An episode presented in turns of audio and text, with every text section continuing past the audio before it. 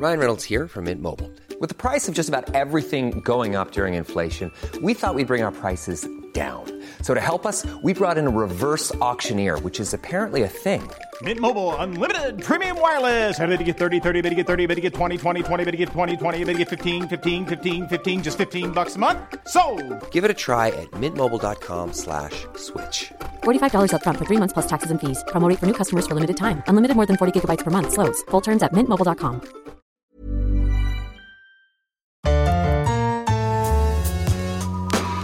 moi, Cannes représente euh, un des plus grands festivals au monde de cinéma.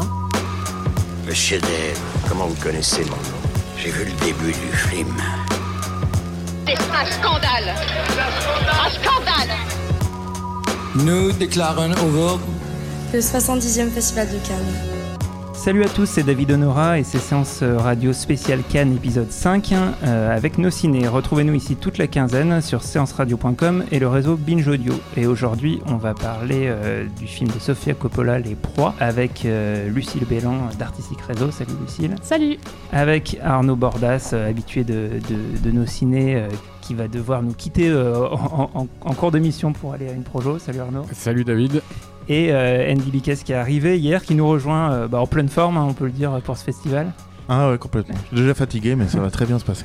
Andy Bickes du site euh, spécialiste des, festivals de cinéma accred.fr. Et donc on va parler bah, du, nouveau film de, de Sofia Coppola qui, euh, alors euh, apparemment ce qu'il faut dire, ce n'est pas, pas un remake soi-disant du film de Don Siegel, mais une nouvelle adaptation du roman de Thomas Cullinan.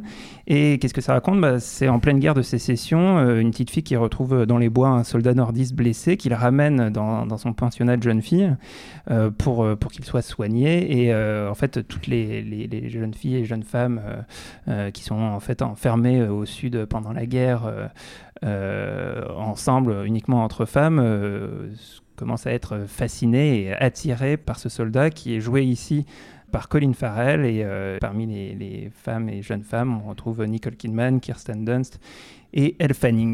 Euh, et on va commencer du coup, bah, Arnaud, euh, avec toi. Ouais, bah, moi, moi, j'ai trouvé ça consternant. Quoi. Bon, ça m'a pas trop étonné de la part de Sofia Coppola, quoi. Mais euh, parce qu'il faut savoir quand même que les proies, même s'ils s'en défendent, le- les proies de Don Siegel, bah, enfin, le, film reconduit toute la trame et toutes les scènes principales de l'original. Les proies, c'est un véritable chef-d'œuvre, c'est un joyau, un joyau noir de la, de la filmo de Don Siegel, quoi. Un très très grand film qui, qui, a, qui avait été un échec à l'époque de sa, à l'époque de sa sortie euh, et qui n'a jamais été vraiment reconnu à sa juste valeur. J'ai l'impression que depuis 3-4 ans, on commence à en reparler un petit peu, ça recommence à émerger.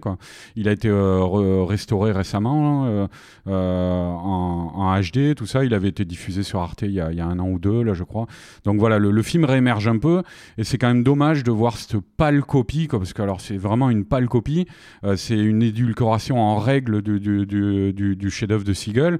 C'est-à-dire, on reconduit euh, toute la trame et les scènes, ce que je disais, mais euh, on vire tous les éléments les plus euh, dérangeants et les plus subversifs. C'est-à-dire, par, par exemple, il y avait, il y a un personnage qui a complètement viré du film, c'est le, le- personnage de, de l'ancien mari, le, le mari de la de Nicole Kidman, de la, directrice du pensionnat, qui était, il, a- il, il apparaissait en creux hein, dans le film original, mais qui était une sorte de despote qui avait euh, euh, et qui était en fait, euh, oui, alors non, Qui était son je frère. me trompe, son c'était son frère. pas Son mari, son voilà. amant était son mais frère. voilà, c'était son amant. On comprend qu'il y a une relation incestueuse entre eux. Euh, Il y avait aussi un personnage de bonne, euh, de femme de ménage euh, noire, euh, qui a totalement disparu du- du- de la version de Coppola et qui avait été violé par le, justement le frère de euh, la directrice de- du pensionnat. Voilà, tous ces éléments ont disparu et c'était des éléments qui, qui conféraient euh, l'atmosphère euh, euh, malsaine et, et assez irrespirable du film original. Là, il y a quelque chose d'assez révélateur d'ailleurs dans la grande salle où on a vu le film ce matin. Les gens se marraient régulièrement. Donc euh, moi, je me, je- le, le souvenir que j'ai des proies, enfin je l'ai même revu il y a pas longtemps, c'est un film difficile à voir, c'est un film très dur, quoi. Euh, c'est un film oppressant, étouffant. Et, euh, et là, il y a, y, a, y a plus du tout ça. Je pense qu'il y a aussi une erreur de miscast euh, totale. Colin Farrell, parce que évidemment Clint Eastwood c'était un mal alpha, le, le- le, euh, qui, qui- qui, qui amenait cette identité-là, le, mec venu des westerns, euh, tout ça. Et euh, d'ailleurs, le film avait été vendu un peu comme un western à l'époque, hein, alors que c'est pas, pas vraiment un western. vraiment Et, euh, et euh, donc, il amenait son identité avec ça dans le film, quoi. Et c'est ce qui faisait que le, personnage était. euh, parce que finalement, c'était un mal alpha qu'on va castrer, quoi. Donc, c'était ça qui participait justement au caractère étonnant et détonnant du film, quoi. Là, Colin Farrell, bon, Colin Farrell qui a pas été un mauvais acteur hein, par le passé, mais qui, a, fini un peu par faire échouer sa carrière, quoi. Et puis, bon, bah, il a pas du tout l'image d'Eastwood. il, joue le personnage de manière assez falot. Nicole Kidman, c'est pareil. Il y avait Géraldine Page, ou Géraldine Page, hein, je sais jamais comment on dit, qui jouait la directrice du pensionnat dans le film de Don Siegel, qui avait le même âge que Nicole Kidman à, l'époque du tournage du film et euh, qui pourtant euh, euh, jouait un rôle, le- enfin jouait son rôle de, vieille fille totalement aigrie et au bord de la folie vu ce qu'elle avait vécu, enfin l'inceste avec son, son frère, les trucs comme ça. C'était un personnage vraiment très borderline. Très... Là, évidemment, Nicole Kidman, comme c'est une actrice, malgré qu'elle ait le même âge, qui, charrie derrière elle toujours, elle a, elle encore une conscience de son image glamour qu'elle essaie de préserver. enfin, elle est refaite de partout. euh, euh, elle est inexpressive maintenant, quasiment. Donc, du coup, ça va pas du tout non plus, quoi. Voilà, enfin, c'est c'est- c'est, euh, un fiasco total, ce film, ni fait ni à faire. Quoi. Je comprends même pas pourquoi. Je, je, je n'arrive pas à comprendre en fait qu'est-ce que Sofia Coppola a voulu faire en, en, en refaisant ce, en, refaisant ce film. Quoi. D'accord, bon bah merci Arnaud. Maintenant, je vais vous laisser ouais, parce que j'ai une, une projo du, du film argentin Le Sommet euh, de Santiago Mitre, un thriller politique qui a l'air euh, qui a l'air pas mal avec euh, le grand acteur argentin Ricardo Darin. Donc peut-être on en reparlera dans, un- dans un futur nos ciné. Bon bah bon, bon film. Alors du coup on va on va enchaîner. Au revoir. Salut, salut Arnaud. Euh, bah, peut-être avec Andy, euh, qui toi tu as la, particularité d'avoir un regard neuf puisque tu n'as pas vu euh, le film de Don Siegel. Du coup, qu'est-ce que tu en as pensé? Comment tu as reçu le film? Voilà. Moi, du coup, que je suis un marginal, un peu honteux. J'ai- pas vu le Don Siegel.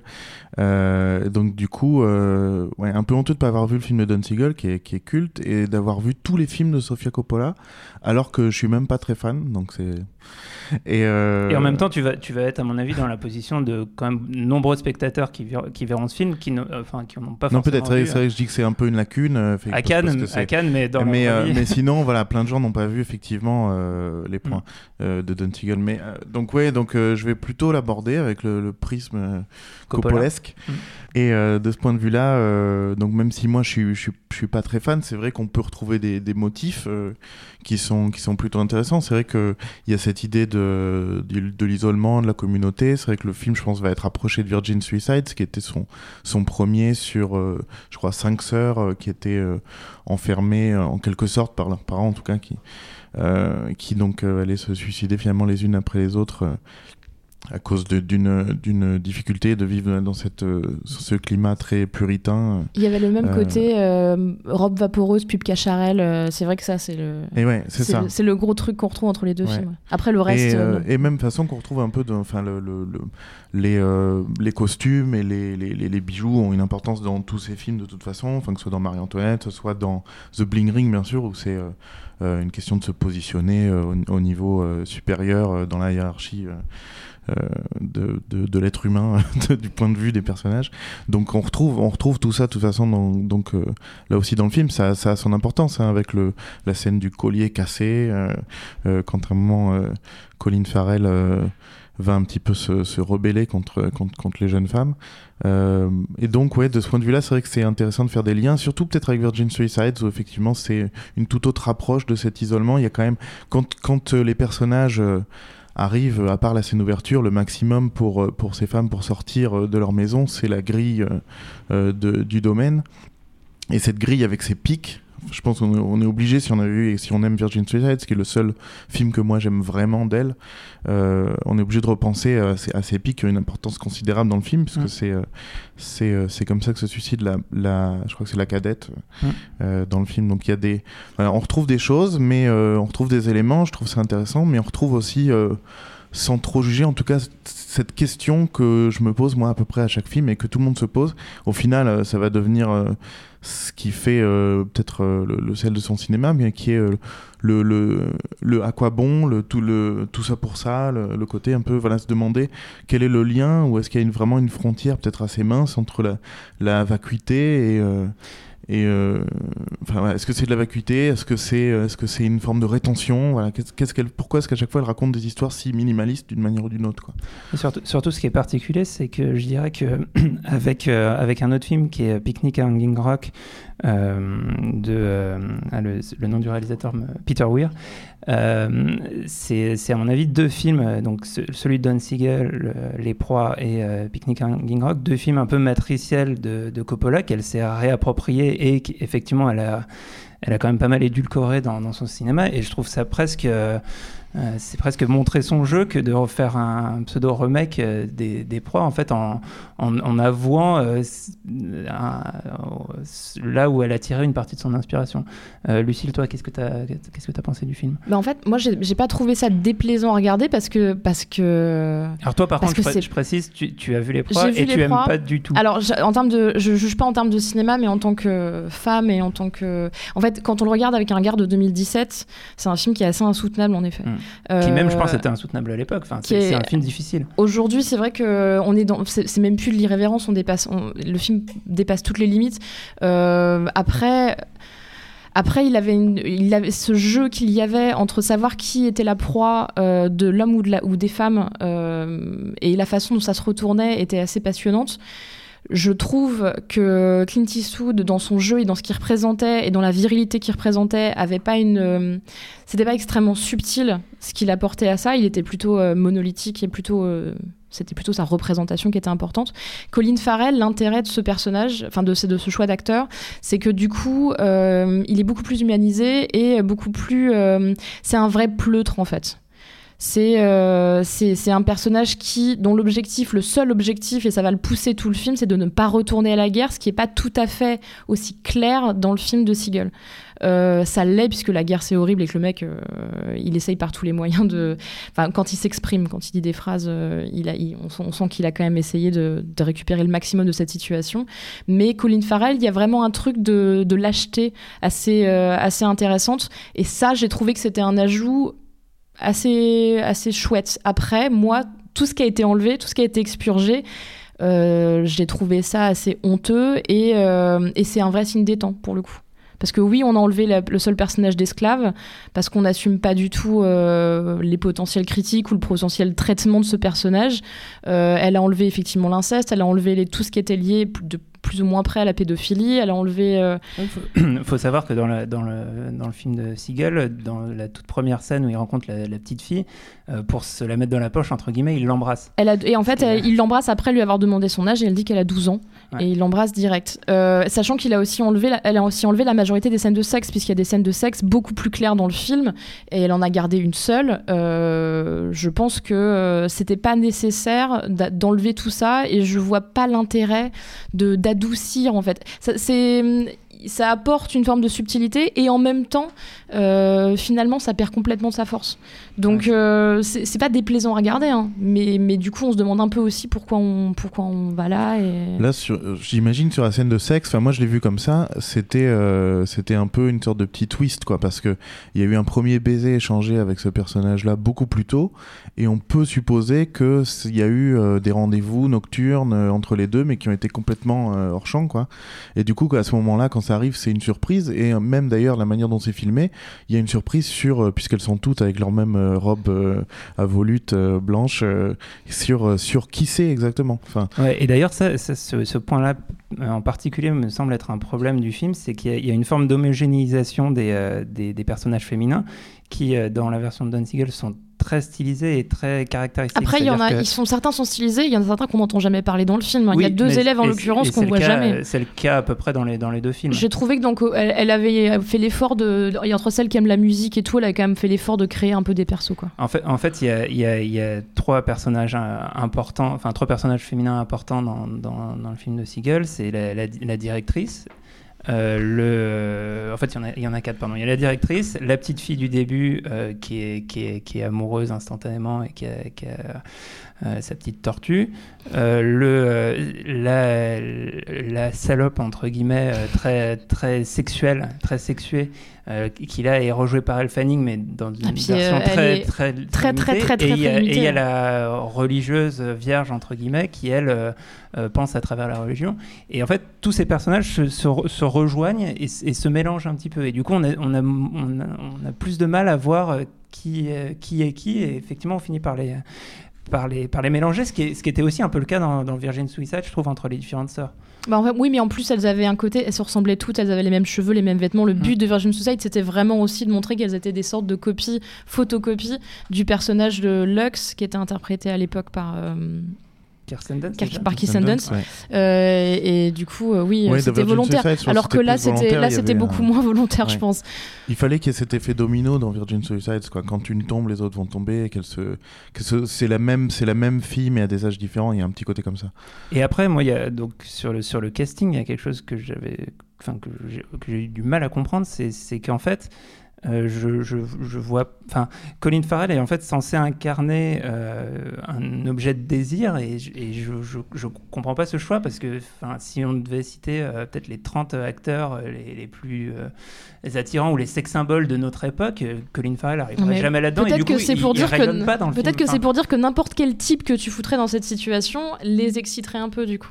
Et c'est là que je trouve qu'il y aurait peut-être pu avoir un truc intéressant. En fait, pendant le film, je me, faisais la liste euh, de, qui aurait pu mieux jouer le rôle que lui. J'aurais trouvé intéressant, par exemple, de voir Idris Elba, euh, d'avoir un personnage noir euh, qui y en avait parmi les, les- les sol- soldats nordistes. Euh, ça aurait peut-être permis de développer d'autres pistes. Et mais, en fait, voilà, il a, pas de, je, je vois pas de point euh, en fait de, de modernisation euh, du, du- du récit original. Et du coup, je, je, je, vra- je trouve vraiment pas ce qu'elle a voulu apporter ou chercher là. Bah finalement sa modernisation c'est une régression quoi. C'est une terrible régression puisqu'elle refuse de, de parler Peut-être que ça dit quelque chose de notre époque. Mais complètement, parce qu'elle refuse de, de parler de racisme, elle refuse de parler. Tous ces, tous ces trucs-là sont consternants. D'ailleurs, le personnage d'Elle Fanning, euh, qui, donc tu l'as dit, une salope dans le premier film, il couche avec dans le premier film, on la voit à poil, on voit ses seins pendant tout le film, elle l'allume complètement. Là, dans le film, on touche pas à Elle Fanning, quoi. Elle fait deux, trois références, un clin Je d'œil. disais et- une salope en respect euh, à toutes les salopes. sans, sans- sans aucune. Bien sûr, Euh, mais du coup non, euh, c'est ça, c'est qu'en fait euh, pour se protéger de d'éventuelles attaques ou juste par manque de courage, un peu comme euh, Colin Farrell en fait, elle, euh, elle, elle se retrouve à faire un film où elle raconte plus grand chose. Ben, après, moi, donc, j'ai, j'ai toujours pas vu depuis tout à l'heure le film de Tom Seagal, mais, euh, mais si j'ai bien compris, euh, Eastwood, c'est vrai qu'il y avait un magnétisme inhérent à sa Ah bah, personne qui faisait qu'il n'y avait pas besoin d'expliciter. Voilà. quoi. Enfin. Donc, euh, Alors moi je ça- tiens ça à dire que je suis de- la seule femme autour de cette table, je suis la seule personne qui ne trouve pas que Clint Eastwood est une bombe sexuelle. Je pense que le fait que Clint Eastwood soit une bombe sexuelle, c'est vraiment un truc très masculin. Les Il y a- hommes il y a peut-être- trop- il y a Eastwood, peut-être une attirance un peu 1966, Clint. il nous plaît, il nous plaît beaucoup. Mais, euh, mais euh, en tout cas, bon, si j'ai bien compris, il y, y avait la volonté de, de- par rapport au simple magnétisme d'Eastwood, là, de développer peut-être plus le personnage de Colin Farrell pour qu'on comprenne. Mais ça marche pas du tout, parce que euh, la petite fille, même si c'est pas euh, une sorte de contrat passé par un baiser d'entrée, on, on voit la relation qui se noue, mais le personnage d'Elle Fanning, quand elle revient, qu'elle l'embrasse, euh, enfin à ce moment-là, Moi, pour moi, elle était censée être de le détester, donc je comprends pas. Alors euh, le personnage et la directrice encore moins. Enfin, au moment où il commence à se passer quelque chose entre les deux. Bah, c'est tellement subtil que du coup, effectivement, dans deux phrases ou une micro, un micro bout de scène, on comprend que les personnages se parlent de temps en temps, mais sinon, non, ça sort de nulle part. Mais Ouais, d'ailleurs, voilà. la scène avec Elle Fanning, euh, après, quand ils se rencontrent la nuit, euh, moi, j'ai pas compris d'où elle sortait. Voilà, je Parce qu'elle elle l'invite, jamais à le voir la nuit, euh, il lui dit jamais rien, ouais. euh, ils se parlent deux fois. euh, ça, Ouais. Dans le film de No Single, c'était plus clair. Je pense qu'elle elle lui fait une invitation extrêmement claire. Euh, là, honnêtement, je, je savais que ça allait arriver, mais j'ai pas compris d'où ça sortait. Ben là, on est peut-être encore dans ce que je disais de, de, de, ce- qu'elle peut faire de temps en temps avec ses films, quand si on est euh, le plus bien, bienveillant possible avec son cinéma. C'est un travail de rétention et de. Voilà, il y a, y a les, choses, les non-dits, etc. Puis ça va se relancer. euh, euh, je sais pas, Lost in Translation, on peut, on peut supposer qu'il est fait comme ça, ou même Marie-Antoinette. Euh, là, ça peut être un peu ça, parce que c'est vrai que tout se déclenche après quand il y a euh, coup sur coup euh, cette vision-là, euh, l'esca- la scène de l'escalier, euh, enfin la, la chute du personnage, etc. Mais euh, c'est, euh, je trouve- enfin bon, je pense qu'on sait faire un peu quelques efforts euh, euh, pour aider le film que de le voir comme ça, mais ça reste possible. Voilà, donc du coup, euh, du coup, globalement, enfin, je sais pas si on peut dire qu'on est déçu par les proies parce que, enfin, pour moi, c'est. Parce que personne n'attend rien de Sofia Coppola.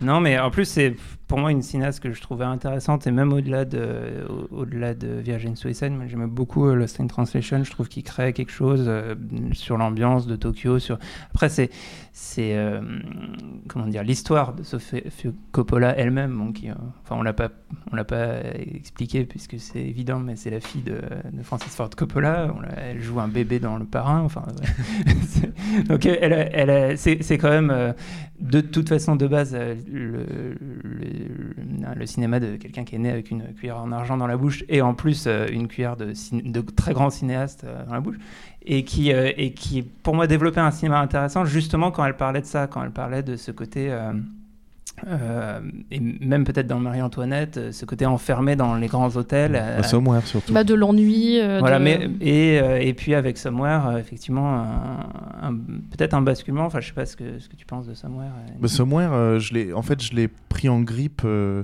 parce que je l'ai vu à Venise à l'époque et il venait de recevoir. euh, avant, euh, Cannes ne faisait pas ça, mais Venise le faisait. C'est-à-dire le film qui recevait le prix principal, le Lion d'Or en l'occurrence, était repassé juste après.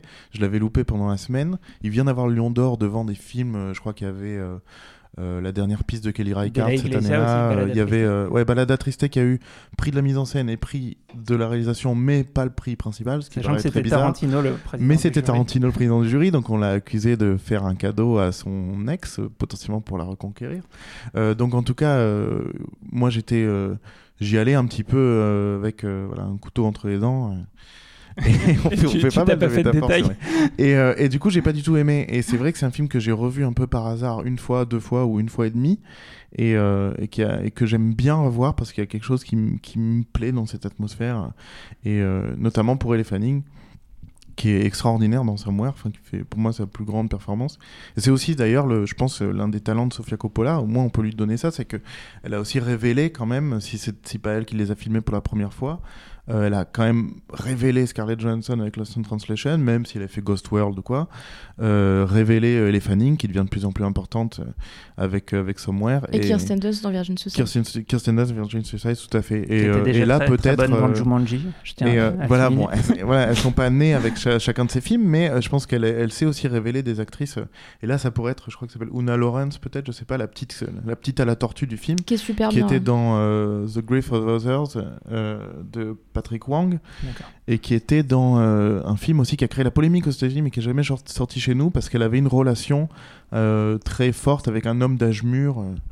euh, voilà, je sais plus comment il s'appelle ce film. on- voilà, je vous invite à chercher cette info. Alors, je sais pas ce que vous googlez pour petite fille, homme mur. vous allez tomber sur de drôles de titres. Film. Mais film. Ouais, donc euh, voilà. Du coup, je me suis égaré, mais c'est pour dire que Somewhere a finalement plutôt bien mûri. euh, euh, est-ce que Mais je suis pas sûr que celui-là, il va voilà, bien est-ce que j'aurais envie de retourner ou est-ce que si je retombe à la télé sur euh, les proies, euh, je C'est pas assez, c'est pas assez charmant, c'est pas assez, euh, c'est pas assez poétique. euh, Il y, a, il y a quand même de très beaux euh, plans, il y a des trucs un peu sympas, mais euh, mais c'est- par rapport au Don Siegel, il y a aucun ajout. Tout ce que tout ce qui est assez joli et les petites trouvailles et les trucs esthétiques et la façon de poser. Pour moi, c'était des choses qui étaient dans le Don Siegel déjà. Donc, euh, Donc, euh, clairement, sans ambiguïté, on vous recommande euh, de découvrir au plus vite euh, les proies de, de Don Siegel. mais préparez-vous quand même.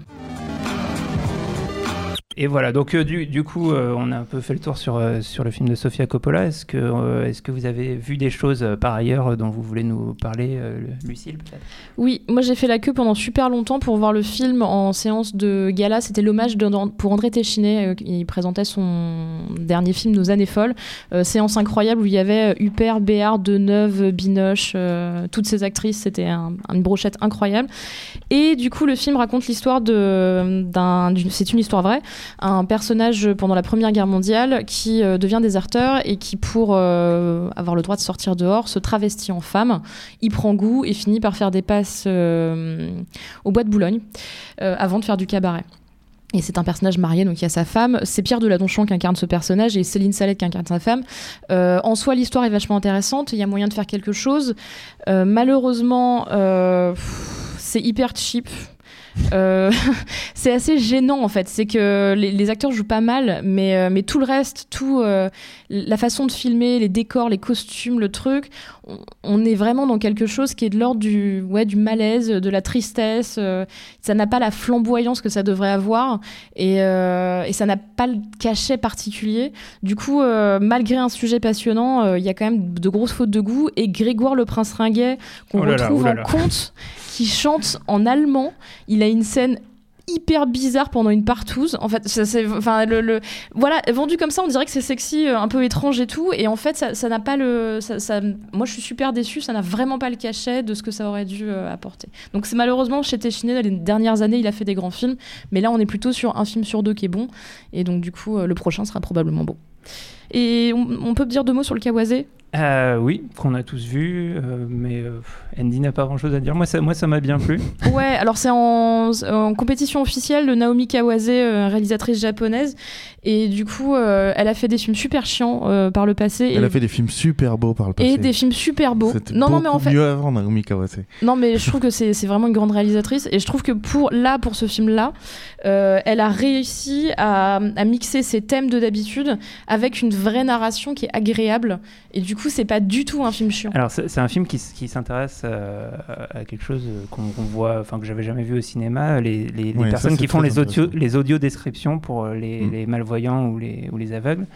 Euh, et, euh, et donc, on, on voit tout le travail euh, d'écriture et le choix des mots, le choix de jusqu'où il faut aller pour décrire une scène. Mais surtout en japonais, en plus, il doit y avoir Et, beaucoup de subtilité. ex- Exactement. Et du coup, il y a un film dans le film qui, pour moi, incarne un peu ce qu'est ce qu'est le cinéma d'habitude de De Kawase. Kawase, que moi, j'aime pas trop.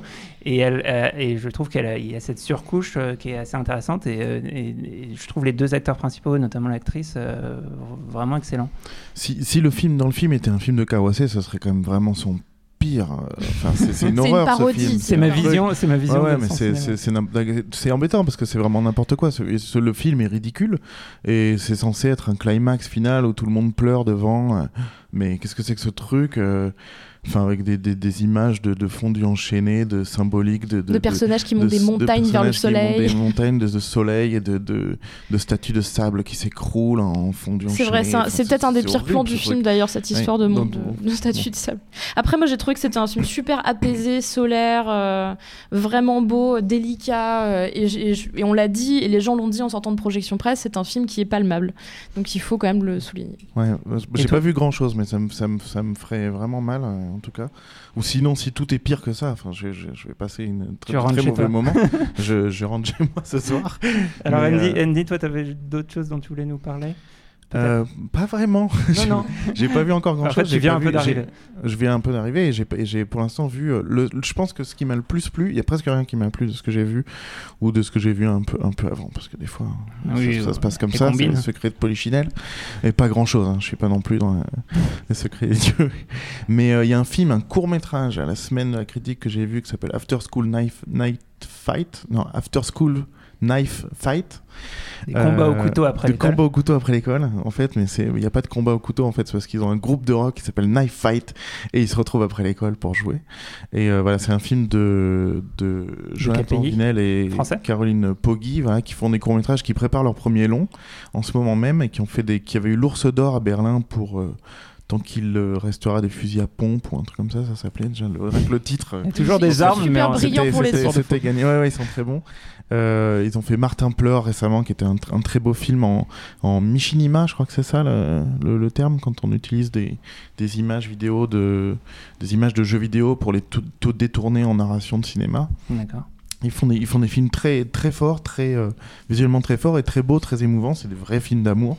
Et celui-là, c'est un film sur l'amitié et l'amour d'un groupe de, de jeunes euh, euh, de la vingtaine qui, qui, se, voilà, qui se réunissent après l'école pour euh, faire de la musique et s'interroger sur, euh, sur euh, leur destin amoureux. voilà.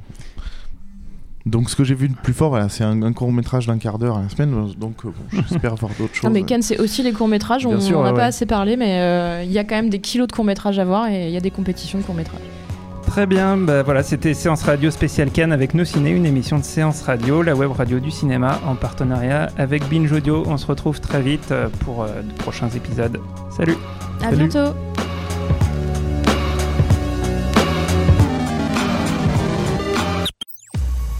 Salut à tous, c'est César Monterol. Vous en avez marre lors d'un apéritif dînatoire de ne pas avoir d'anecdotes croustillantes à partager autour d'une bonne saucisse cocktail? Eh bien vous avez de la chance. Si vous vous demandiez ce qu'est un Deus Ex Machina ou même pourquoi on mange du popcorn au cinéma, eh bien toutes les réponses à ces questions, c'est dans le pavé dans la toile de Séance Radio, disponible en podcast sur iTunes, SoundCloud et toute autre appli dédiée. Elle est pas belle la vie? Everybody in your crew identifies as either Big Mac Burger, McNuggets, or McCrispy Sandwich. But you're the filet fish Sandwich all day. That crispy fish, that savory tartar sauce, that melty cheese, that pillowy bun. Yeah, you get it. Every time. And if you love the filet of fish, right now you can catch two of the classics you love for just $6. Limited time only. Price and participation may vary. Cannot be combined with any other offer. Single item at regular price. Ba da ba ba ba.